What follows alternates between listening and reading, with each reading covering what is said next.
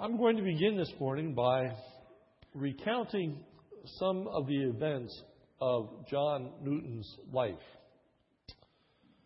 John Newton is best known as the author of the great hymn, Amazing Grace. And we are going to close our service this morning by singing together, Amazing Grace. I've used a number of sources this morning in compilating this material, but uh, the one that I relied on most heavily is a short biography of John Newton's life by John Piper. Well, John Newton's life his life had been a difficult one. He was born the son of a godly mother, but a very irreligious and drunken father. His mother died when he was six years of age. He only went to school for two years, from ages 8 to 10. At the age of 11, he began sailing with his father and made five voyages to the Mediterranean until he was 18. He says of his father, I was with him in a state of fear and bondage. At the age of 18, he was pressed into naval service against his will. And he says to the companions that he met there that they completed the ruin of his principles.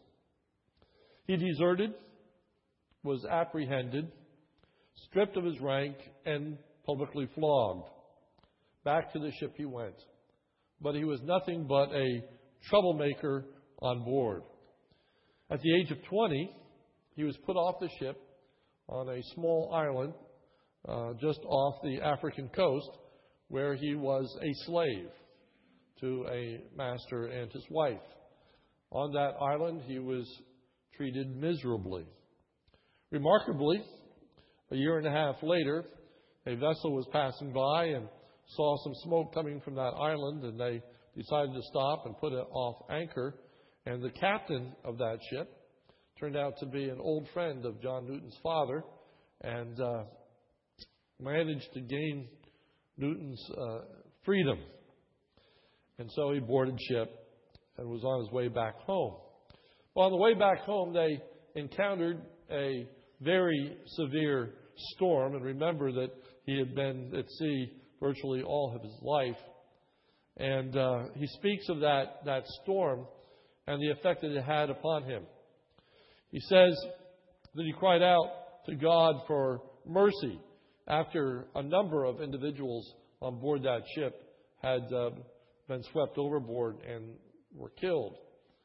Thus far I was answered, he says, that before we arrived in Ireland, I had a satisfactory evidence in my own mind of the truth of the gospel as considered in itself and of its exact suitableness to answer all my needs. I stood in need of an almighty Savior, and such a one I found described in the New Testament. Thus far, the Lord had wrought a marvelous thing. I was no longer an infidel. I heartily renounced my former profaneness and had taken up some right notions, was seriously disposed, and sincerely touched with a sense of the undeserved mercy I had received and being brought safe through so many dangers. I was sorry for my past misspent life and purposed an immediate reformation. I was quite freed from the habit of swearing, which seemed to have been deeply rooted in me as a second nature. Thus, to all appearance, I was a new man. He was converted March 21st, 1748. Newton had experienced some remarkable changes in his life. But one area of his life I've always found to be quite curious. And that is for six years after this time, he said that he had no Christian friend. excuse me. excuse me. He had no Christian friend or faithful minister to advise him. In that period of time, he became the captain of a slave trading ship and continued in that trade for a number of years until he experienced an epileptic seizure and finally had to leave the sea. In his mature years, he came to feel intense remorse for his participation in the slave trade and joined William Wilberforce in opposing it. However, that transformation was very slow in coming. As I said, after his conversion, he still was a slave trader for a number of years. That only ended because of his physical inability to then be at sea. But even after he left sea, he uh, invested and profited greatly from the slave trade. It was a long time before he came to realize how awful that was. Thirty years after leaving the sea, he wrote an essay entitled Thoughts Upon the African Slave Trade. And that treatise closed with these words A commerce so iniquitous, so cruel, so oppressive, so destructive as the African slave trade. Eventually, John Newton went on to be a pastor. In 1764, he was called to the pastorate of the church in England and served there for almost 16 years. Then he accepted the call at the age of 54 to St. Mary's Woolnoth in London, where he began a 27 year uh, pastorate. He, worked, he wrote the words to Amazing Grace in 1773 to illustrate a message that he was preaching that New Year's Day. Amazing grace, how sweet the sound that saved a wretch like me. He finally came to realize the great sinfulness of the oppression that he had been involved in. In Ecclesiastes chapter 5, it says that we should not be shocked by oppression. Ephesians 5 8 states, If you see oppression of the poor and denial of justice and righteousness in the province, do not be shocked at the sight. Don't be shocked at the sight. Why? Answer because oppression is everywhere.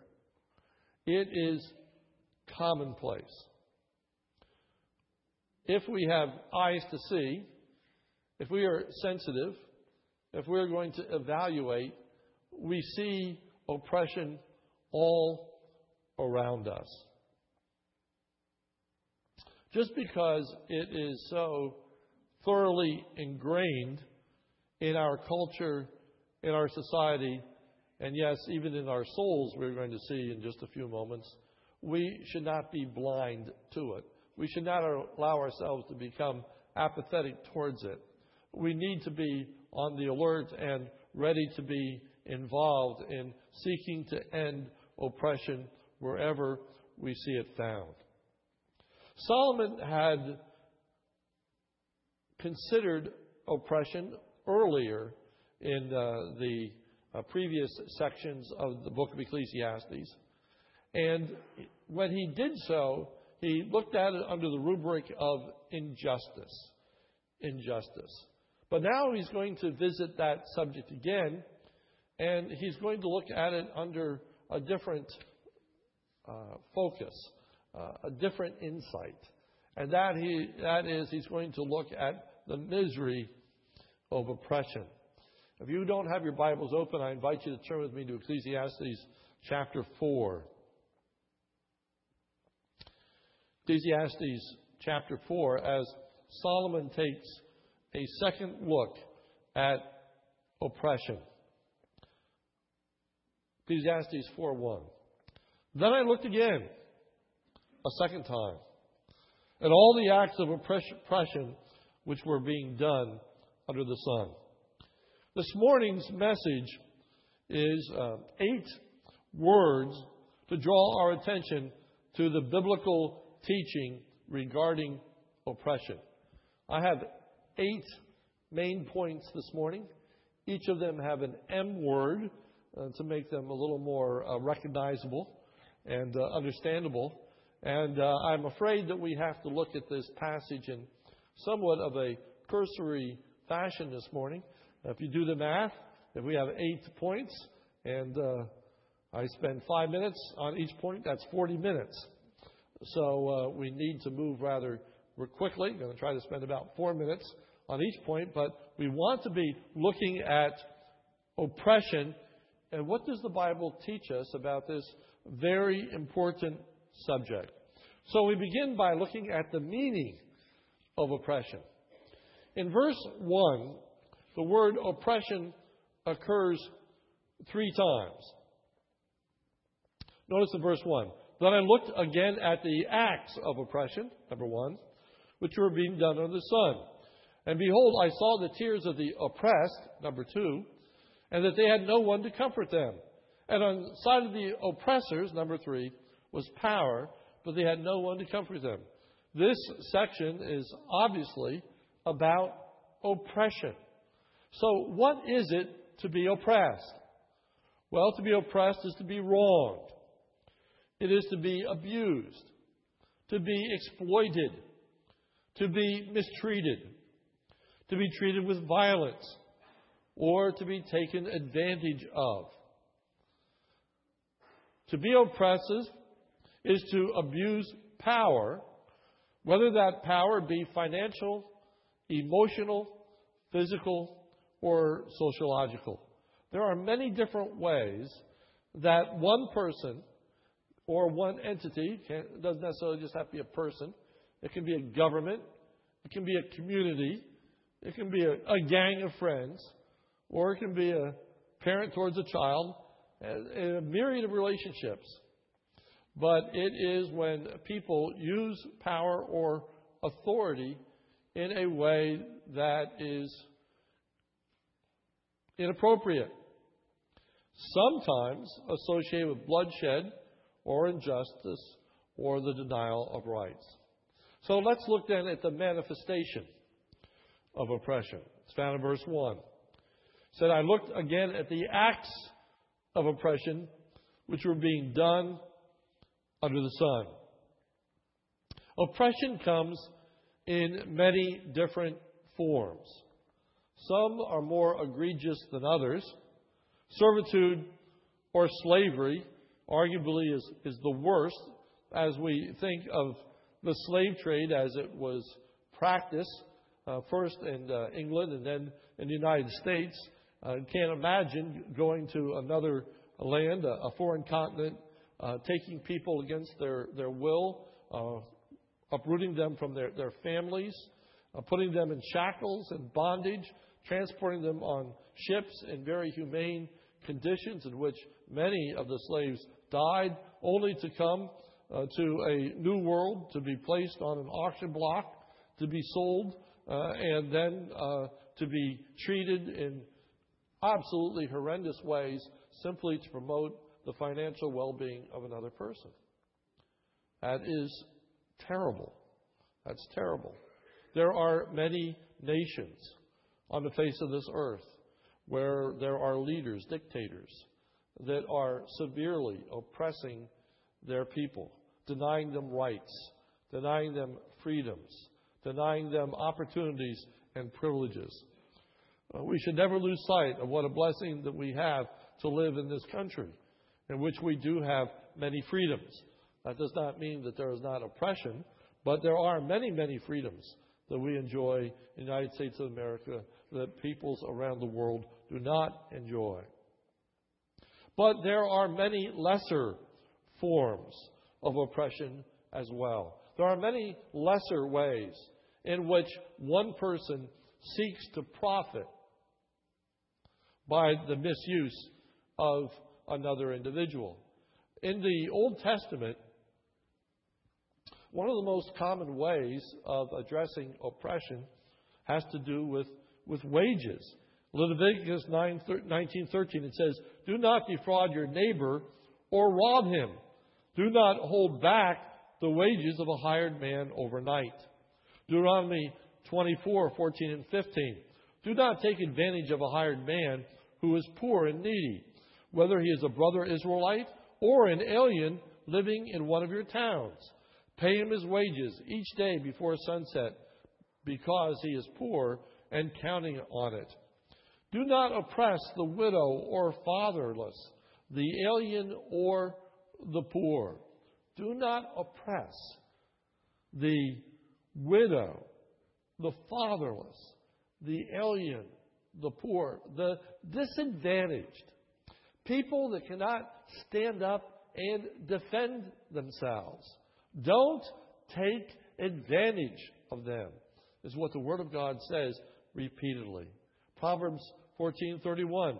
He who oppresses the poor shows contempt for their maker. But whoever is kind to the needy honors God. You see, oppression goes against the very uh, essence of who God is. God is a God who wants to free us and bless us. Oppression wants to put people down and bring them into servitude in some way. In the Ten Commandments, we find that there are two great commandments. The first is that we are to love the Lord our God with all our hearts and all our soul and all our strength. The second is that you shall love your neighbor as yourself. You see, oppression flies in the face of that second commandment of loving your neighbor as yourself, of treating others as you would want to be treated. And so Proverbs 14:31 says, "He who oppresses the poor shows contempt for his maker."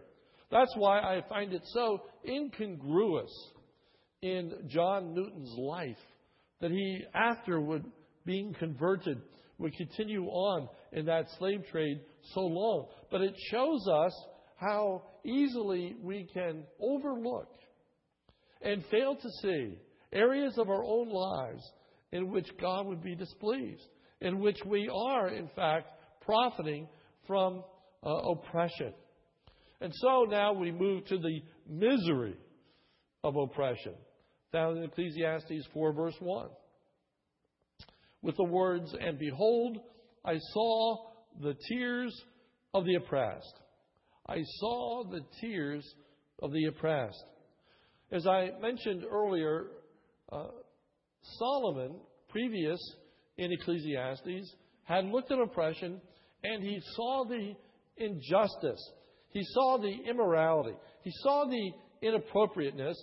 He saw its incorrectness, but he turned a, a deaf ear, a blind eye to the misery that the oppression was causing. And so in Ecclesiastes 4, verse 1, it says, I looked again. I looked with new eyes. And what did he see when he looked again? And he said, And behold, I saw the tears of the oppressed.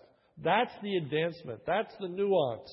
That is what now differs from what Solomon had been saying in the first three chapters.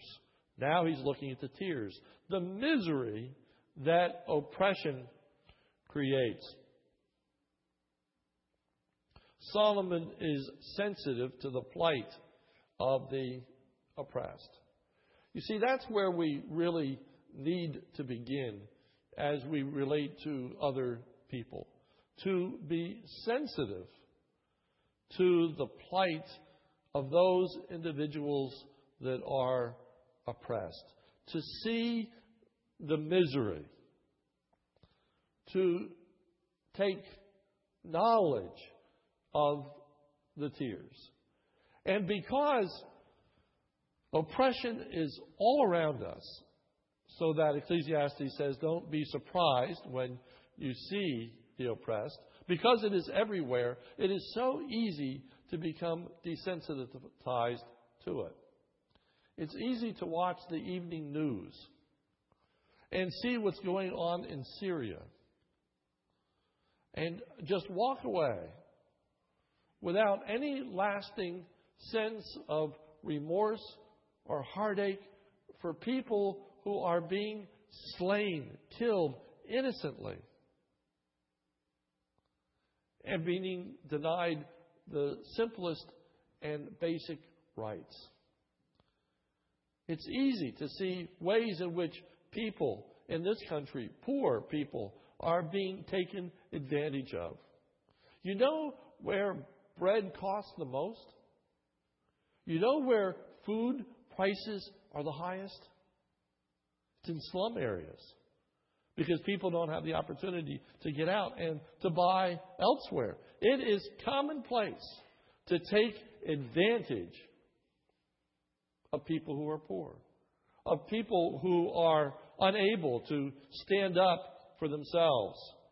And so we need to see the misery of the oppression. And then, fourthly, to see the masters of oppression. Ecclesiastes 4, verse 1. Now I looked again at the acts of oppression which were being done under the sun. And behold, I saw the tears of the oppressed, that they had no one to comfort them. And on the side of their oppressors was power. Power. Power, whether it is economical, political, or sociological. Oppression can occur in any situation where one person is, for whatever reason, more powerful than another. You see, it can be in areas where one person is under the authority of another, whether that be a government and a citizen, whether that be an employer and employee, whether that be a teacher, a student, whatever there is an inequity, wherever there is a difference in power, there is the possibility of oppression. The bully in the schoolyard who is stronger than a weakling that he is picking on can intimidate, can be oppressive. Someone who has more money can influence others in such a way as to cause them to be oppressed. Uh, they can lend money at exorbitant amount of interest in, in all kinds of ways. You see, there are, there are a myriad of ways in which people can be oppressed. And the oppressed are helpless to do anything about it. So now, number five, the misfortune of the oppressed. Ecclesiastes chapter 4, verse 1. Comes in the last phrase the misfortune of the oppressed. But they had no one to comfort them. No one to comfort them. Here, comfort is being used in the broadest sense of that word. There was no one to help them, no one to encourage them, no one on the least aspect of that scale to speak kindly to them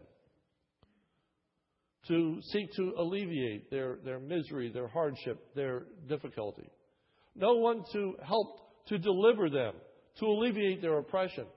No one to show mercy to them. No one to free them. No one to help them overcome the plight that they are in. How unlike that is, you see, in the character and person of God. In Acts chapter 7, verse 34, it states, and I quote, I have certainly seen the oppression of my people in Egypt, and have heard their groans, and I have come down to deliver them. Come now, God says to Moses, and I will send you to Egypt.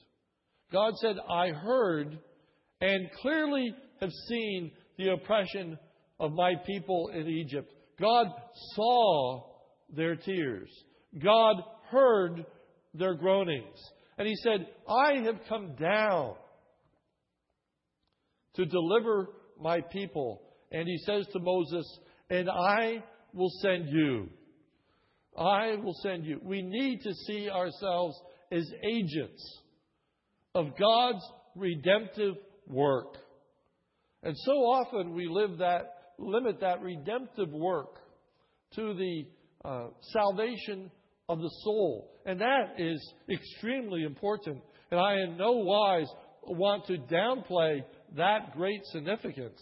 It is truly uh, marvelous that God delivers our soul, that uh, we can be freed from the bondage of sin, that we can enjoy peace with God forever, that we have a, a hope of being with Him for all eternity future. That is a great message. But it is not the whole message of redemption. Because God came to deliver a people. And we have a responsibility in that deliverance. God wants us to be concerned about the poor. God wants us to be concerned about the people who aren't experiencing justice. God wants us to address issues of right and wrong where government is overstepping its bounds and being involved in hideous crimes against humanity. We are to rise up. Solomon laments that they have no one to comfort them, no one to help them. So we need to be concerned. Number six, the morbidness, the morbidness of the oppressed. Ecclesiastes 4 2. So I congratulated the dead who are already dead more than the living who are still living. But better off of them is the one who has never existed, who has never seen the evil activity that is done under the sun. Again, we are looking at the situation under the sun. We are looking at the situation from a non Christian perspective. That's important to keep in mind. Ecclesiastes 4, verse 1. Again, we have the terminology under the sun. You've heard me say it, say it repeatedly, but I'm going to say it every time it comes up in the text. Whenever it talks about under the sun, it's talking about life from a worldly or earthly perspective under the heaven. We look at life from a godly perspective, from a Christian perspective, if you will. So here it's looking at life from a, a non Christian perspective.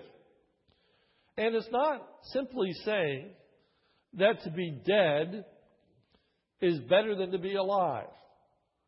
That's not what Ecclesiastes teaches. In fact, Ecclesiastes 11, verse 7 says, The light is pleasant, and it is good for the eyes to see the sun. Indeed, if a man should live many years, let him rejoice in them all. And let him remember the days of darkness, for they shall be many.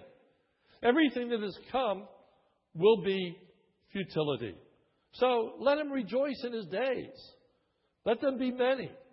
So, on the one hand, Ecclesiastes is saying long life is a good thing, it's wonderful and should be enjoyed. Our text says better off dead than alive, and better yet that you had never lived at all. But in the context, it's talking about those who are oppressed. And if you look at it simply from a human perspective under the sun, you come to the conclusion, if you are one who is oppressed, that you're better off dead than you are alive. That they could easily wish that they were dead rather than living. That is a reality. And that's how many people feel today. That's the extent of their misery. That is the essence of their tears. In fact, many who are oppressed um, take their life. They commit suicide. They want to escape life at any cost. And others who are oppressed, and we see it every night on the evening news, are willing to risk their lives, are willing to stand up and oppose a government, seek to overthrow it. Why do they risk their lives? because they look at themselves and say, What am I to lose? How could it get any worse? How can I be in any worse plight than I am in, rather than standing up and seeking to rebel and to overthrow? So they want to die. They want to die. I hope we can understand that.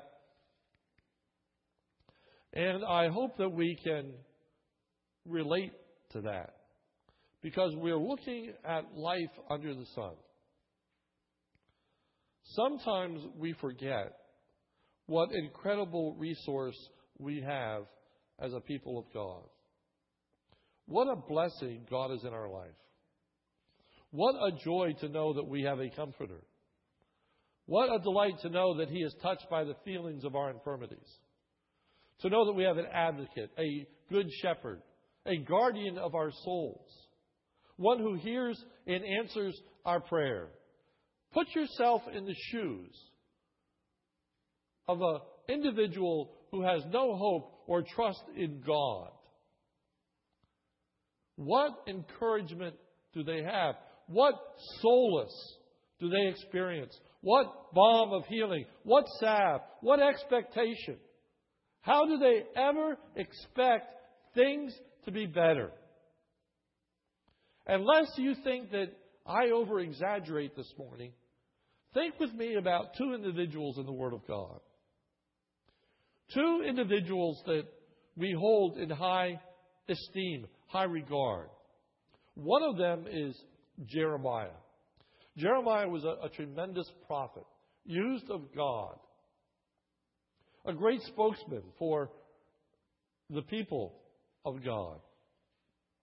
But Jeremiah was sorely oppressed. He met with a lot of adversity as a result of bringing the Word of God uh, to the nation. And in that adversity, listen to the words of Jeremiah. Jeremiah 20, verse 14. Verse 14.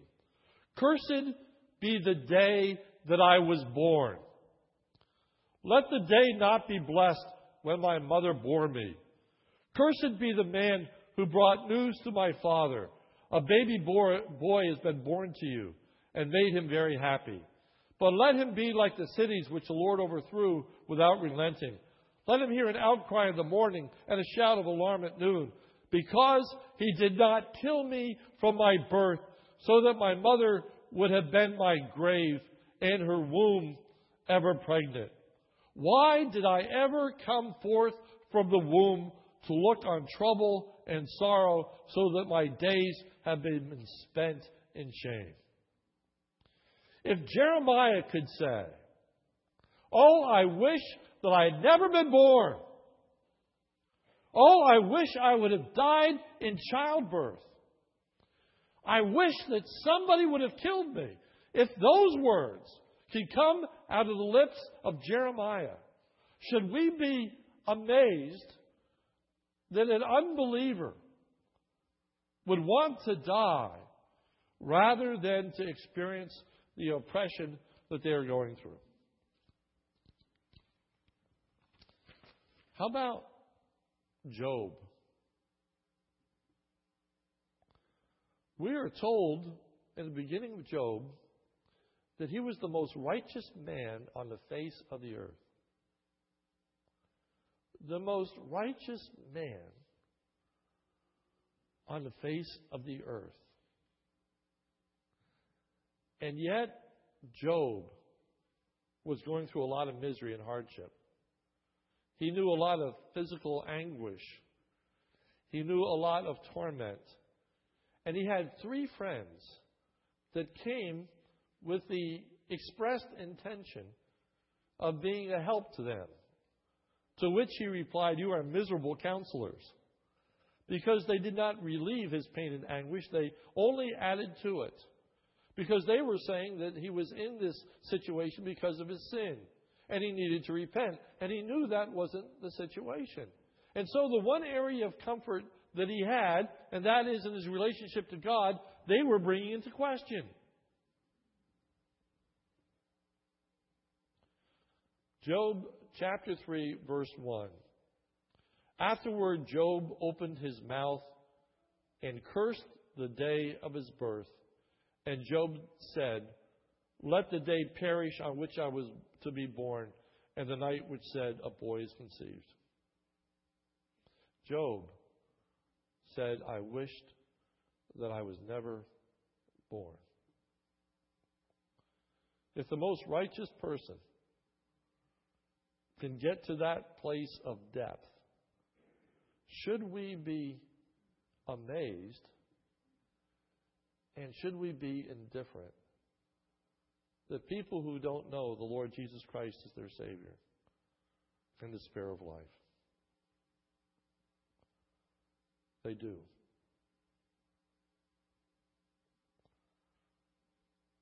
Let's look at the motivation of the oppressors. This is what gets to be the most frightening and terrifying part, I think, of this whole section. Ecclesiastes 4, verse 4. And I have seen that every labor and every skill which is done is the result of rivalry between a man and his neighbor. NIV, I saw that all labor and all achievement spring from man's envy of his neighbor. Envy, rivalry. That at the very basis of fallen humanity is an innate desire to be exalted over another, to get ahead, to prosper, to be better off than our, than our neighbors. We use such terms as trying to keep up with the Joneses, of wanting to be the best in the class, the fastest in the race.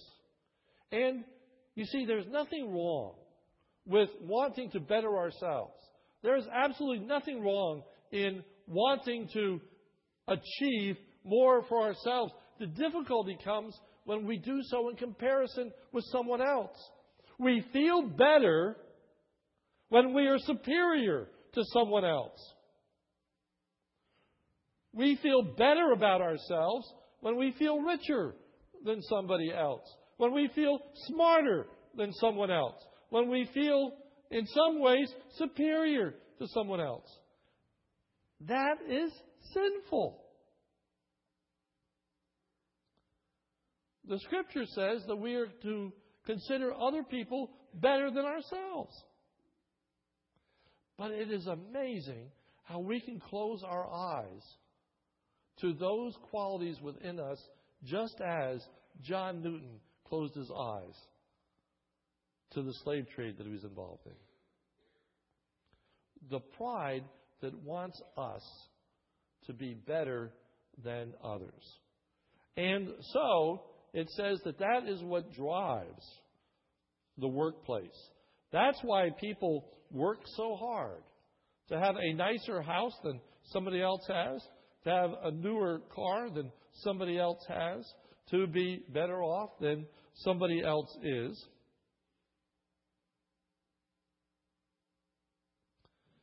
We can hide behind rationalizations like we toil so that uh, because we love our family, we have concern for our community, um, perhaps even we want to serve God, but all too often, all too often, the truth of the matter is, we just want to get ahead. We just want to promote ourselves. We just want a little higher standard of living than other people possess. That is at the very heart of oppression. You see, why did the plantation owners in southern United States so drastically want slavery when in the north it was opposed? The answer is the economic conditions. In the north, it was all about industry. And you didn't need a lot of, of labor in order to uh, have a high standard of living. In the south, it was cotton, it was tobacco. It needed a lot of free labor. And so, plantations bought slaves. Why? So that the masters could live in a lap of luxury. So they could have homes with columns. So that they could be treated with respect and have servants come and serve them their dinners. Because they wanted a higher standard of living. It is so easy to look at another period of time. It's so easy to look at another situation and whack our heads. But that green eyed jealousy is still among us today. And there are a lot of people that are profiting at the expense of the disadvantaged. And there's no one to help. So, let's look at the moral concerning oppression. What are we to learn from this? Well, the first, the answer is not for us to be totally unmotivated. Ecclesiastes 4, verse 5. The fool folds his hands and consumes his own flesh. So it's not saying don't do anything. It's not saying, well, then quit work. Well, then, if that's what's motivating us, work must be evil and bad. No, no, no, no, no, no. It's not saying that. It's not saying that at all. However, however, Ecclesiastes 4 6, is that we ought to reach the place of being satisfied. Ecclesiastes 4 verse 6 One handful of rest is better than two fistful of labor and striving after wind. So it's an odd proverb, but it's saying one handful of rest is better than two hands full of labor and striving after wind. And there, the striving after wind is for to be the best, to be the best. You know, it's, let's pick on somebody that's easy to pick on. Think about the uh, professional athlete who signs a $130 million uh, contract and then becomes upset because somebody else has gotten a $160 million contract, as though they couldn't live on the 130 million. What's the issue here? The issue is now somebody's considered a better athlete. Now someone is considered to be more important. It's simply not about how much money it is, it's because it's more than I'm getting. Have you ever found yourself looking around? And it's not about the dollar amount, but you say to yourself, how come that person's getting more than I'm getting? Why is that person making more than what I'm making? Do you ever find yourself saying that? Do you ever find yourself pleased when you get a raise? Not just because of the dollar amount, but because there's this sense I'm, I'm getting ahead. I'm being promoted. And the very idea of promotion is that you are rising above somebody else. And so we use terminology like climbing the corporate ladder. Beautiful word picture. Climbing the corporate ladder, getting above, higher than someone else. Ecclesiastes 4, verse 6 says, One hand full of rest is better than two fists full of labor. To have your, your fistful, to hold on to it tightly on what you want and never let it go. Don't share it with someone else. Don't give it to someone else. Don't use it to leave it because it's yours and you want it and you won't let it go. That's a name in us. That's a, a part of us. Just the other night, Felix, that's Ruth's little boy, was with us. Uh, he's how old? Ten months. Ten months old. And uh, he had gotten hold of a piece of foil And of course, you know, everybody, every 10 month old puts whatever they have in their hand in, uh, in their mouth. And so he got this piece of foil in his hand. And he's clenching it. And, and Bonnie said to him, You can't have that. And she went to take it out of his hand. He wouldn't let it go. She said, You can't have it. And pull it. And we're talking about a 10 month old. And a piece of foil is not the easiest thing to rip in the world. And she's pulling on it, and he's pulling on it, and it tore. Because he was unwilling to let it go. Unfortunately, there are there is this sense of unwillingness to share with others what we have. We teach our children from little on up that they need to learn to share. They need to learn to play well with others. Let them use your toys. And, and God bless those people in the nursery this morning that are working on trying to get those kids to share their, their toys. Well, it's a lesson we need to learn when we are in our 50s and 60s as well. Share our toys, share the blessings. But most importantly, guard that innate desire within us to be better than somebody else. Oh, try to be better than yourself. Always seek to improve. Always want to be a better you. But don't use it in comparison. One handful of rest is better than two fistful of labor and striving after wind. Ephesians 4:28, a wonderful verse in the scripture, says this: "Let him who steals steal no longer, but rather let him labor, performing with his own hands what is good, in order that he may have something to share with him who has need." What a transformation.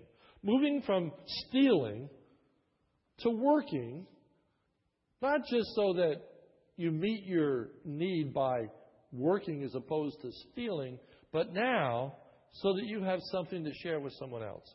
To move from wanting to take from someone to want to give to someone. Let us guard our hearts. Let's guard our hearts. So, in conclusion this morning, there is the horrors of, of slaveries, of injustices that we see. But they are not just slavery, they work their ways into all areas of society.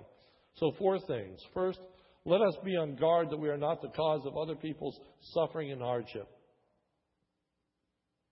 Let's be on guard. Let's ask ourselves is there any way that we are contributing to other people's misery? Are we in some way using our influence that harms someone else? That's worth asking. Secondly, then, may we not be insensitive to the hardship and suffering that other people experience. Let's not turn a cold shoulder, a blind eye. Let's not be insensitive. May we feel and sense their tears. It is so easy to look at non believers and, and to grow dull in our hearts and say they deserve what they're getting. They made their bed, now lie in it. Oh, that we might be sensitive and realize that if a Job can say, I wish that I had never been born, think about a non believer and how, what they are facing in life and how miserable they are. Thirdly, may we not be complacent or apathetic as we view the heartache and suffering that others are experiencing. May we actively seek to alleviate it. May we realize that they have no comforter. And somehow, may we seek to help. Lastly, may we be that comforter that is, is missing. Let's work hard at rejoicing with people who are being advanced.